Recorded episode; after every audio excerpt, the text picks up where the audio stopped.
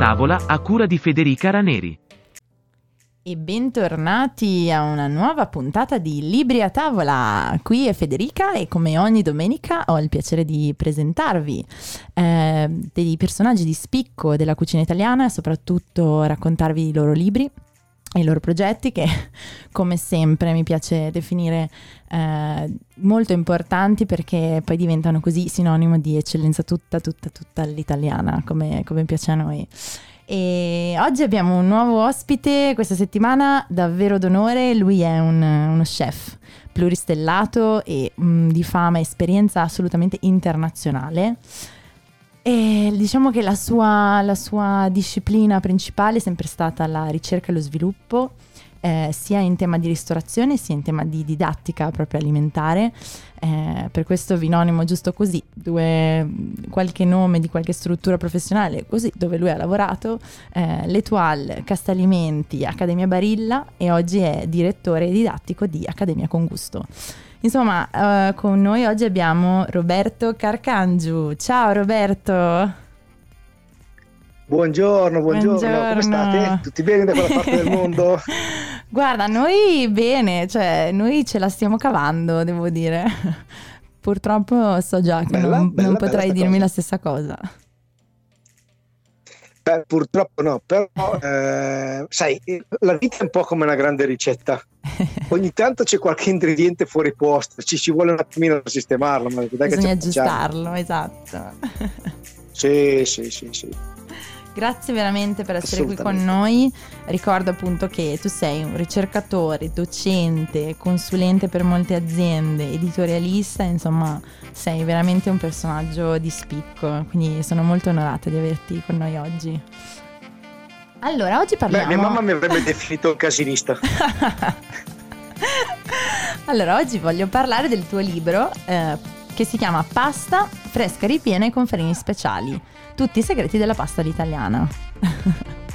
allora, innanzitutto mi ha colpito molto che nel tuo libro tu, insomma, scrivi che della pasta si è detto tutto, eh, ma del come produrla e poi trasformarla in ricette inedite, insomma, la letteratura di settore è piuttosto lacunosa. Eh, quindi mm, spiegaci un po' cosa intendi e perché di questa lacuna. sì. Allora, vabbè, Assolutamente sì. Beh, la prima cosa è che, eh, come sempre, i mestieri, specialmente quelli legati all'operare quotidiano nella famiglia, e la pasta nasce in famiglia, sono, sono mestieri a copia e incolla e quindi nel tempo portano sia gli aspetti negativi che quelli positivi. D'accordo? Quindi questo è già il primo passaggio, dire ma di tutto quello che facciamo quando facciamo la pasta è, è tutto corretto? Cioè possiamo oggi con le conoscenze di oggi eh, guardarla in un altro modo mh, mm, per, per, per migliorarla in tutti i suoi aspetti? Certo. Eh, uno di questi aspetti, fra l'altro, è quello che in questo momento c'è una, una sorta di, eh, così, di slogan gluten free, no? E allora dico, beh, aspettiamo che questo slogan gluten free uccida la pasta o proviamo a fare la pasta con delle farine diverse. Così è nato l'idea libro. Bello, bellissimo, veramente. Eh, consiglio a tutti perché veramente della pasta sembra che se ne sia detto tutto, invece a volte ci sono degli angoli che vanno approfonditi sempre di più. E, mi, è, mi, è, venuta una, diciamo, una riflessione eh, mentre sfogliamo il tuo libro e ehm, perché appunto trovandomi all'estero si parla sempre di, non so, c'è questo stereotipo italiani, mangiatori di pasta, eccetera, eccetera, e quindi ce, ce lo portiamo dietro perché ovviamente eh, le, gener- le, prime generazioni di immigranti, insomma, in, ita- in uh, italiani in Australia, eh, hanno eh, come dire, portato il nostro, nost- il nostro pari- patrimonio, diciamo, tradizionale, l'hanno saputo benissimo eh, radicare qui sul territorio australiano, però poi rim- cioè, a volte ho l'impressione che sia rimasta un po' ferma lì questa nostra immagine, diciamo, dell'Italia. Eh, quindi solamente legata alla tradizione e poco eh, all'innovazione forse o a, a, quello che è l'Italia oggi in realtà. Eh, secondo te perché ci portiamo questo, sì, dire, questo stereotipo e, e non riusciamo a volte forse a eh, renderlo moderno, attuale? Guarda, la prima, la prima cosa che mi sento di dire è che la differenza la fa chi guarda il quadro, non chi lo dipinge, no? È un po' come dire i tedeschi sono mangia patate, gli americani esatto. sono mangia dog, eh, gli australiani non so, mangiano canguri, boh, non lo so. Cioè, abbiamo questo bisogno, tutti noi esseri umani, di eh, semplificare le cose in maniera estrema per cercare di identificare qualcuno, in questo caso un essere umano di, di origine italiana. Eh, vero è che la pasta era, tra virgolette, un cibo eh, local nella sua definizione perché non andava male nell'essere trasportato. A. B gli ingredienti per poterla fare fresca potevano essere trovati dappertut nel mondo. Certo. Eh, C, era un prodotto a basso costo, eh, tra virgolette, che si prestava a fare festa. Cioè, c'è un, un, un, vassoione di pasta in mezzo al tavolo dove tutti prendono un po', eh, dove si comincia magari a mangiare a mezzogiorno e mezza, si finisce alle 5, come sì. succede in tutte le famiglie italiane dove, dove si fa della baracca, come si dice qua. Certo. Quindi, credo che sia questo. Ho preso un po' di invidia. un po' di Hai presente la storia della volpe dell'uva, no? Ecco. Mm, sì. no, fantastico, fantastico. E mm, se posso, tornando al tuo libro, eh, raccontaci un po' anche sì. qual è il criterio con cui hai scelto le ricette e qual è la tua preferita nel libro. Allora, ehm, così, no, no, non ho usato. Allora, prima, il mio primo scopo nel scegliere queste, nel fare le ricette era che non ci dovevano essere, non dovevano essere ricette esistenti.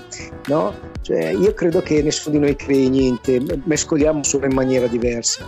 Ma eh, l'intenzione era che nessuna di queste ricette doveva essere stata fatta da me né da nessun altro. Quindi, vabbè, tu sai che io adoro anche leggere, quindi ho fatto un, tutta una, una bella ricerca in giro prima per cercare di capire eh, che cos'era la storia della pasta italiana, no? tutti eh, ne parlano ma pochi la conoscono, ti potrei dire che sono quasi 400 tipi codificati, c'è un libro Dai, bellissimo che tratto dei prodotti tipici che li ha catalogati, tutti uno per uno, eh, ogni regione ha la sua forma, il suo peso, la sua misura, il suo tipo di grano, perché poi in realtà eh, quando parliamo della pasta in Italia possiamo parlare eh, di una sorta di anarchia gastronomica no? dove ognuno gioca, gioca, la sua partita che per certi aspetti eh, se parliamo ad esempio dei nostri cugini francesi diranno no no ça marche pas perché tutto è troppo frammentato e per me dico è un valore perché? perché quando tutto è frammentato tu non hai il controllo Ok. No? Certo. Non avere il controllo significa che tu devi cercare altre cose,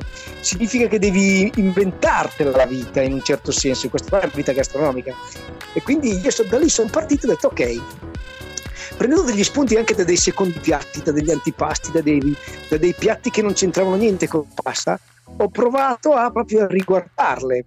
Fantastico. Il piatto che mi piace di più il piatto che mi piace di più è ad esempio eh, dove, dove, provo a inventarmi un tiramisù fatto con la pasta dove no. ci sono tutti i tratti distintivi del tiramisù è un piatto salato e molto simpatico da mangiare fra l'altro è anche scusami gaudente no? perché altra cosa eh, che personalmente cerco sempre di, di, di fare è che il cibo non è arte, è cibo soprattutto cibo, magari con una componente fisica, ma è soprattutto cibo, quindi ti deve soddisfare Certo. Adesso si dice nessuno mangia fame, io dico beh prova a farlo a mezza giornata poi mi racconti. No? Nel senso che non è vero che non si per fame, no? Noi, noi abbiamo una fame atavica perché in realtà nutrirsi significa vivere, no? senza nutrimento non viviamo. Quindi nutrirsi è veramente un atto eh, per la sopravvivenza della specie, nel suo senso più etico e più bello, eh? nel senso tutto. Bellissimo, cioè, ci hai proprio illuminato in questa mattina, veramente.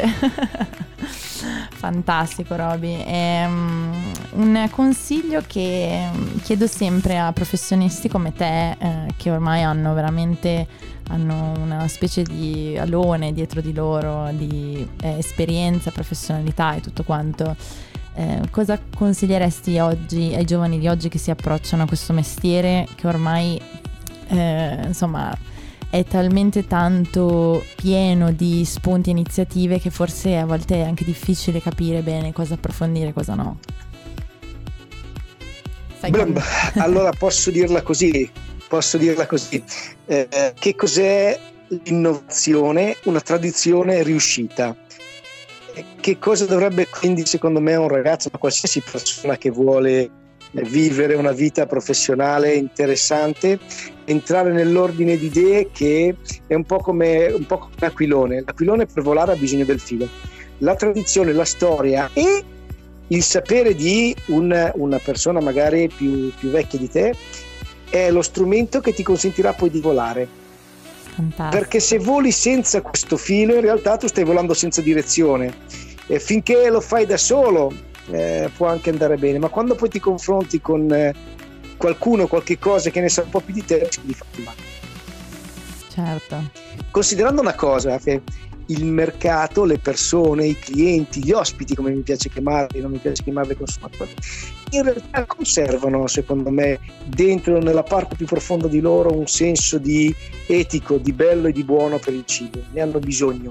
Tant'è che se io prendo anche l'ultimo degli americani, piuttosto è che non ha mai mangiato un piatto di pasta come Dio comanda, dico una sciocchezza, e l'ho messo ad un tavolo e glielo faccio mangiare, magari correggendo un pochettino quelle che sono le nostre caratteristiche, no? la pasta troppo al dente, eh?